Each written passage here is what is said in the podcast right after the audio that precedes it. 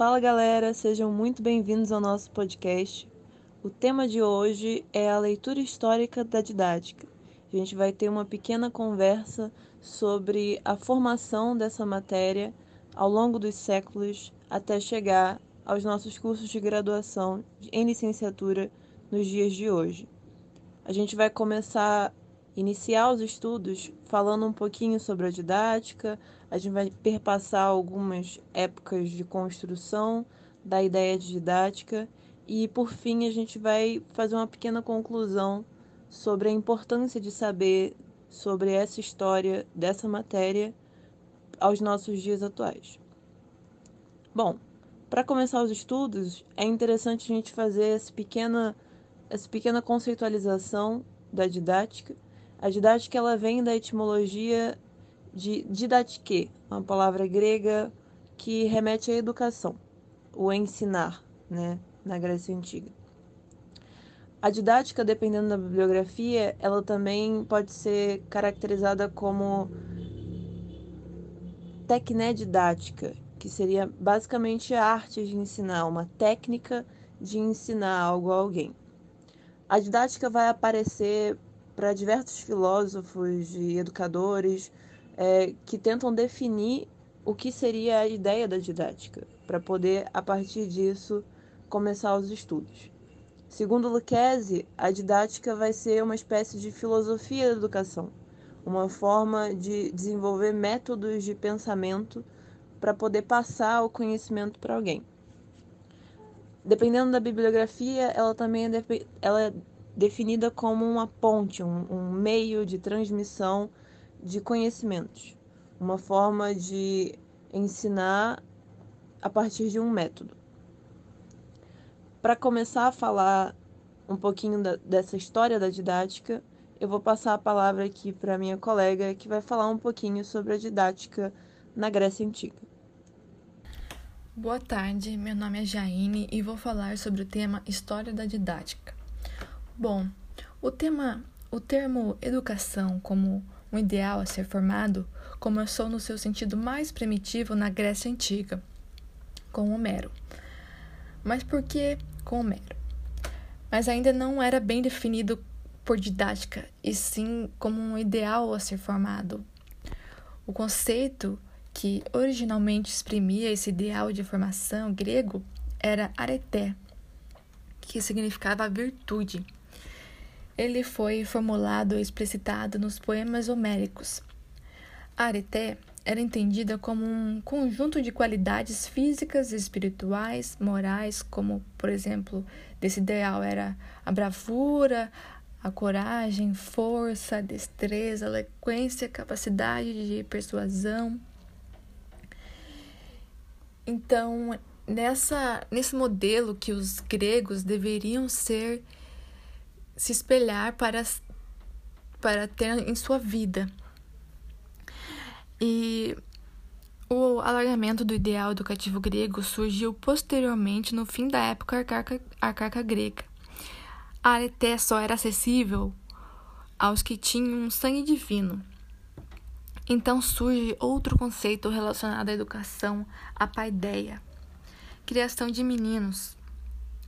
Esse era o significado de paideia esse modelo de educação com um sentido semelhante ao que se utiliza hoje e se baseava na, e se, e se baseava na areté. A paideia referia-se à educação familiar, os bons modos e princípios morais. E foi com os sofistas que a paideia ampliou cada vez mais a sua importância e seu significado também se ampliou. Mas afinal, o que eram os sofistas? Bom, eles eram conhecidos como professores itinerantes. Eles recebiam essa, esse nome porque percorriam as cidades se deslocando de um lugar para outro, ensinando às pessoas a arte da retórica e outros artifícios argumentativos. Seus ensinos envolviam argumentação pública, retórica e eles acreditavam que a, que a verdade era múltipla e relativa múltipla, relativa e imutável, mestre da retórica e oratória.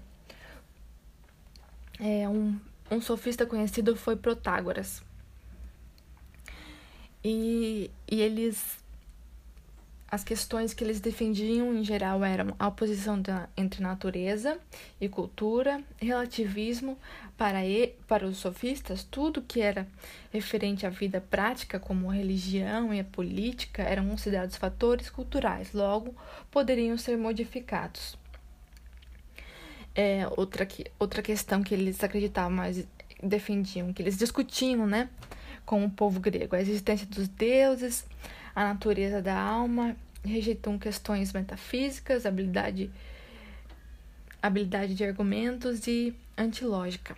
Bom, os sofistas eles foram muito importantes porque eles é, ajudaram ao povo grego a desenvolver um, um pensamento crítico, né? Um raciocínio lógico e a, a retórica, a oralidade nada, nada mais era do que ensinar a falar bem. É, ensinar a, a arte de falar bem. Isso que era a retórica.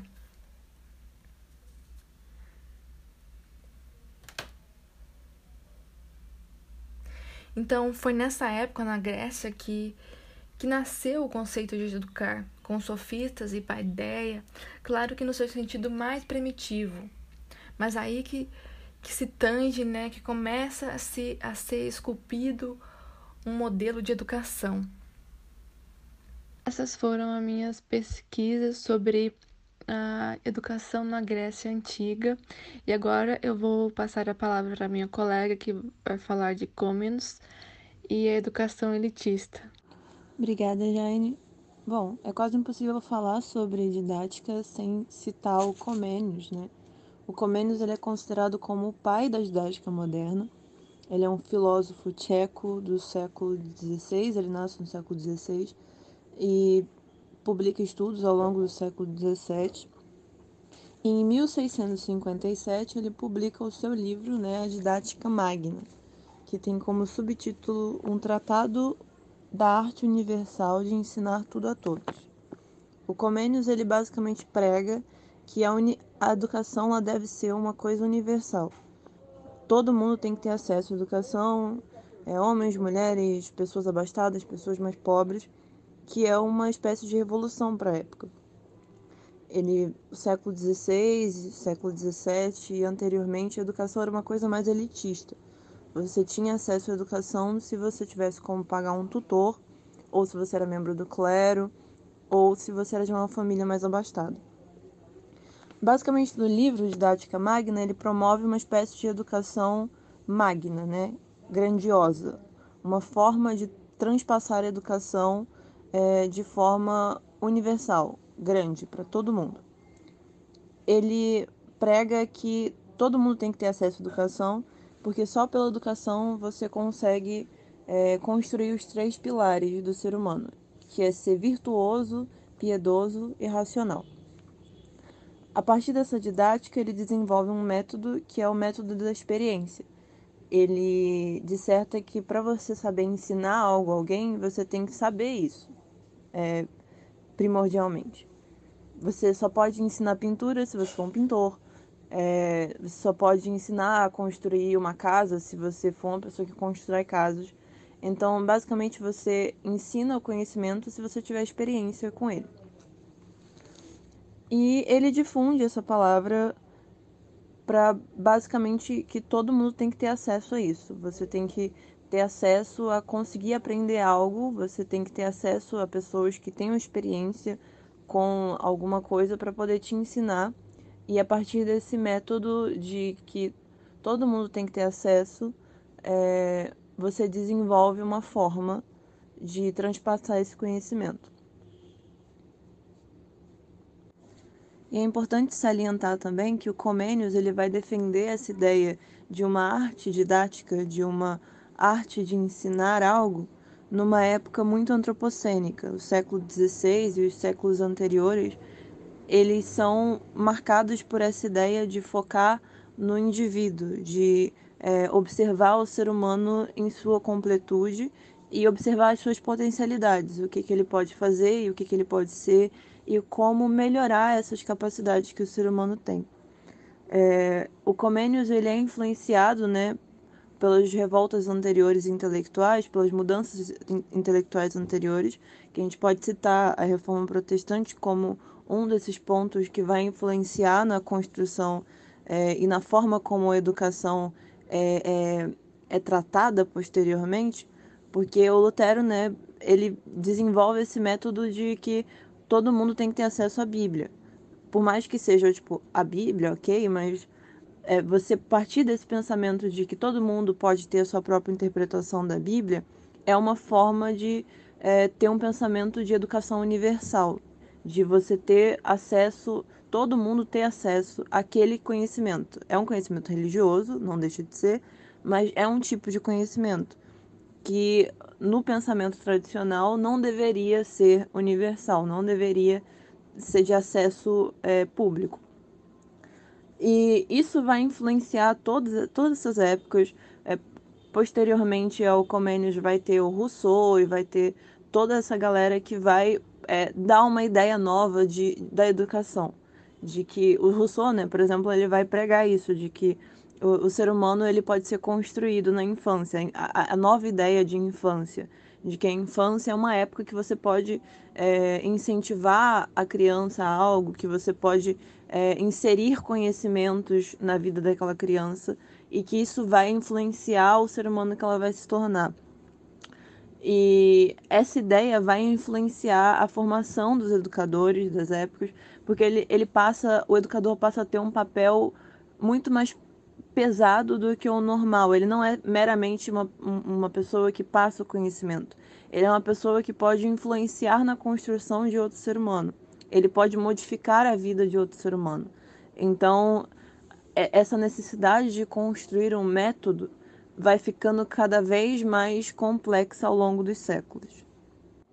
Agora a Jaine vai falar um pouquinho sobre a ideia do Nietzsche também, sobre a didática e para a gente prosseguir os estudos. E agora eu vou falar sobre é, um filósofo bem conhecido, Nietzsche, sobre as críticas que ele faz a, em relação à educação. É... E Nietzsche ele escreveu uma considerações é, com o nome de Schopenhauer como educador na qual ele tece várias severas críticas é, ao sistema educacional da Alemanha naquela época. Assim, a primeira crítica que ele fez, com as palavras deles, aprender a pensar. Nas nossas escolas não se sabe mais o que isso significa. Qual é a tarefa de toda a instituição superior? Fazer o homem virar uma máquina.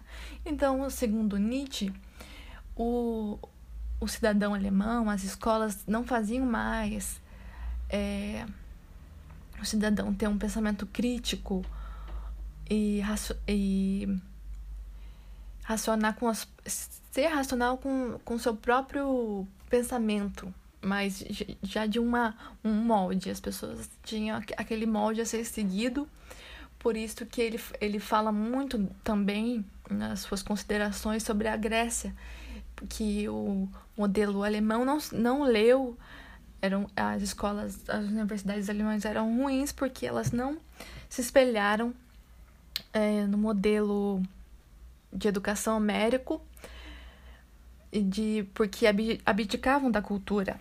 Agora minha colega Luana vai falar sobre a educação brasileira, o percurso da educação brasileira e alguns períodos da história do Brasil. Sim. E é interessante observar que essas críticas que o Nietzsche faz ao método e ao ensino, elas são muito aplicáveis durante todo o século XX. O Nietzsche ele falece em 1900, mas todo o período posterior é, na educação é muito característica essa ideia de que a escola produz é, alunos padronizados, né? Essa ideia de que a escola acaba produzindo robôs, nas palavras dele. Isso é muito característico desse início do século XX, com a segunda é, essa, esse período marcante da segunda revolução industrial de padronização, de produção em série, isso também acaba afetando os métodos de ensino e as escolas. No Brasil, isso não é diferente, né? É, a partir da década de 30, a gente tem diversos pontos marcantes na educação com o governo Vargas. É, a gente pode citar que em 1939 começa uma lei que torna obrigatória a disciplina de didática na formação de professores. Ela, ela é um curso é, de formação de professores, né? E conforme isso vai avançando, conforme o, a, a educação vai avançando, em 1946 ela é retirada como uma disciplina obrigatória. Você não precisa mais cursar a didática é, para se formar em professor. Ela passa a ser apenas uma matéria complementar, mas não uma formação realmente fixa é, de licenciatura.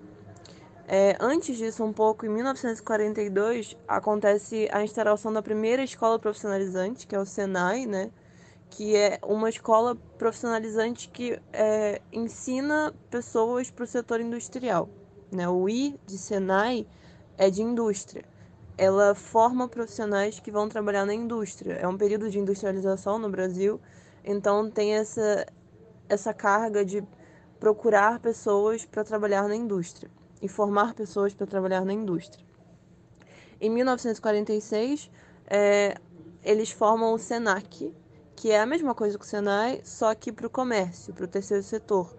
É uma escola de formação de pessoas para trabalhar no comércio. O Senac existe até hoje, né? E também tem essa ideia, essa característica de formação tecnológica, de formação para o mercado de trabalho. É, conforme os anos vão avançando, principalmente durante a época é, da, da ditadura militar no Brasil, o ensino passa a ter um caráter muito mais tecnicista. É, em 1960 é bem característico no mundo inteiro essa ideia de, de educação tecnicista mesmo.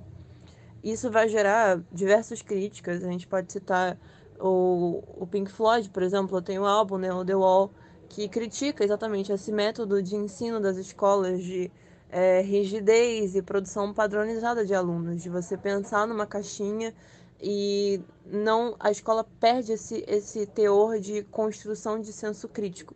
A escola passa a ser um lugar de disciplina, de é, formação é, fixa, é uma coisa enrijecida e severa com os alunos.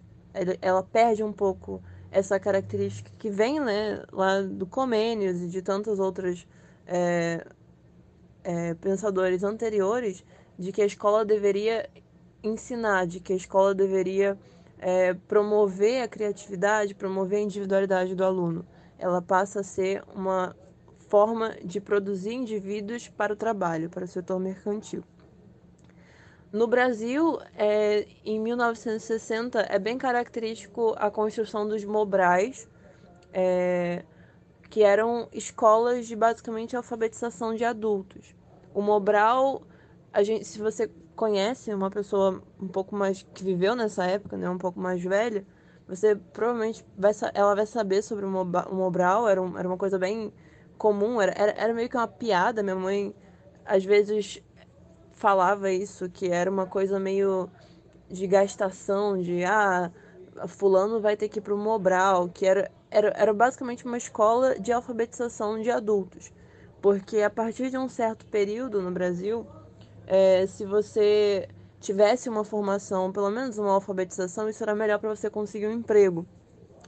Então as pessoas iam para o Mobral não como uma forma de aprender ou nada. Era mais porque, ah, eu quero fazer isso aqui, tem um certo período, sei lá, um ano, dois anos, eu faço, pego um certificado e consigo um emprego.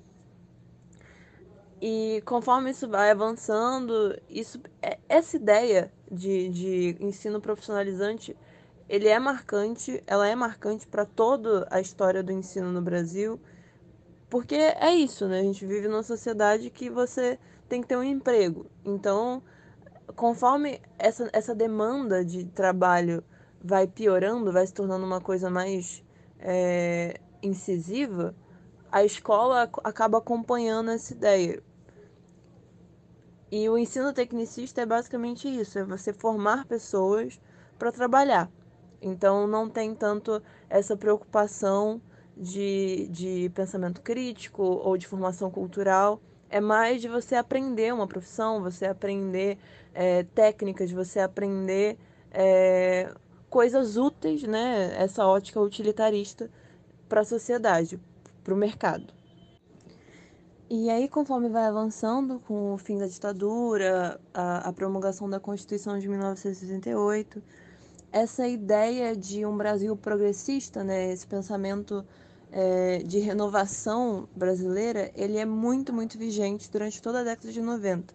E isso vai influenciar também a esfera educacional.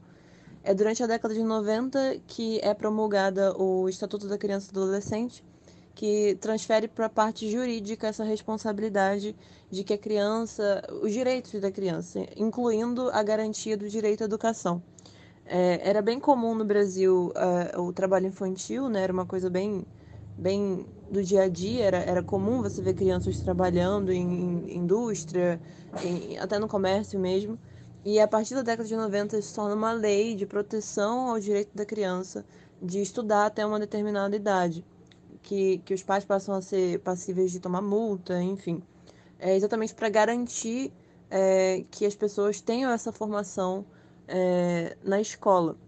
A escola ela é vista durante toda a década de 90 e isso influencia, né, até os nossos dias atuais, como um espaço social, não somente um espaço de formação de, de profissionais para o mercado, mas um espaço humanista, um espaço que é a ideia né, primordial da educação, que remonta aos gregos, remonta a, a Rousseau, remonta a Comênios. A ideia de que a educação, a escola, ela é um espaço de interação, um espaço de construção de indivíduo e um espaço de, de descoberta de si mesmo, de se entender, de é, um, é uma, uma época que você vai passar muito tempo na escola, né? Tem, tem a, ideia das escolas integrais. Então, se a escola não for um ambiente agradável, ela não consegue construir, não consegue exercer direito esse papel de, de formação, de, de de acrescer alguma coisa na vida daquela pessoa. Então, é, eu posso concluir a partir das pesquisas da minha colega e das minhas pesquisas que a escola ela foi evoluindo, mas também retrocedendo ao mesmo tempo, porque como a gente viu que na época dos sofistas uh, eles faziam o cidadão é, ter uma crítica, é, pensar, raciocinar sobre a sociedade, sobre a política, é, na modernidade, a, com a crítica justamente que Nietzsche faz sobre é, que não se faz mais, não se incentiva mais aos alunos a pensarem. A, é, então, existe um molde existe um molde que todos estão é, padronizados. E eu vou passar agora para minha colega sobre as considerações dela. E foi isso. Muito obrigada por escutar até aqui. Sim, exatamente, Jane. Muito bem colocado. É... A gente, observando todas essas informações, a gente consegue ver essa movimentação de altos e baixos da didática. Existem períodos em que a didática é muito preconizada na história, né, nesses movimentos tecnicistas, enfim, de uma formação rápida e fácil e simples e voltada para o mercado. É, e momentos exatamente Grécia, sabe? É, o próprio Comênios, movimentos de, de observação da didática como uma parte fundamental do ensino. É, então, é muito importante a gente ter noção sobre essa, essa leitura histórica da didática para a gente observar esses erros e esses acertos, é, para construir e, e, primorizar, né? Você e sempre renovando a didática e, e transformando ela em algo cada vez é, melhor e cada vez mais aplicável é, à formação das pessoas e à formação do próprio educador. A gente se encontra né, num momento muito é, característico é, da educação. Desde, na verdade, desde 2016 a gente tem, vem tendo alguns ataques muito substanciais à educação. É, teve um corte, né? Teve a aprovação da PEC de congelamento de gastos é, em 2016.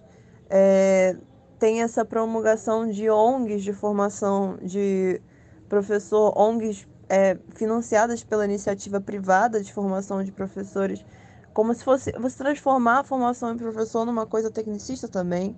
Você fazer um curso de dois anos de formação de professor e poder ensinar e exatamente essa, essa, essa ideia a gente está vivendo no momento, essa ideia de que a didática não é algo essencial à formação de um professor. A gente está tendo vários ataques à, à, à, graduação, principalmente a formação pública, né? E a licenciatura sempre foi é, algo bem, bem afetado pelo governo por não ser é, tão produtivo da ótica utilitarista. Você não está ali é, diretamente mexendo com dinheiro, mexendo com capital. Então, se é, é, é, é cada vez mais é, colocado como. É, é cada vez mais terceirizado a educação.